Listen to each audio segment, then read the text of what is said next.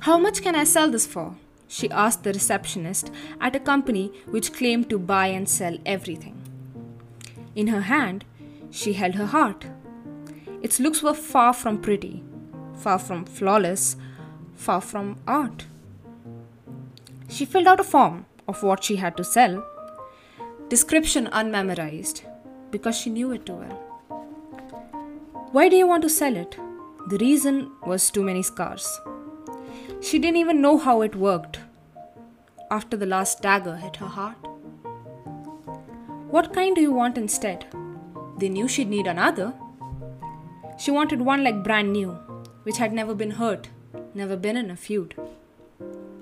The receptionist ushered the girl inside to meet eyes with a salesman who seemed to be wise.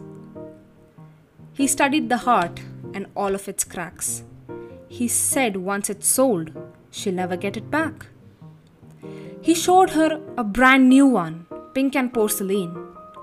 After she got this, nothing else that she'll need. I can't offer you a price that you'd like. Selling this to you is useless. And why would you sell it if the one you hold is priceless? She got so perplexed. It just didn't make sense. She asked, What do I have to pay for the new one then?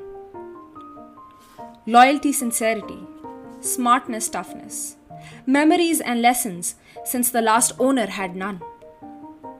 But, ma'am, only if you'd look closer, make your gaze hold.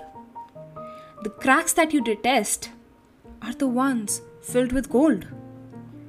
Your heart regrows, it never dies. It's high time that you realize the more it gets hurt, the stronger it will rise.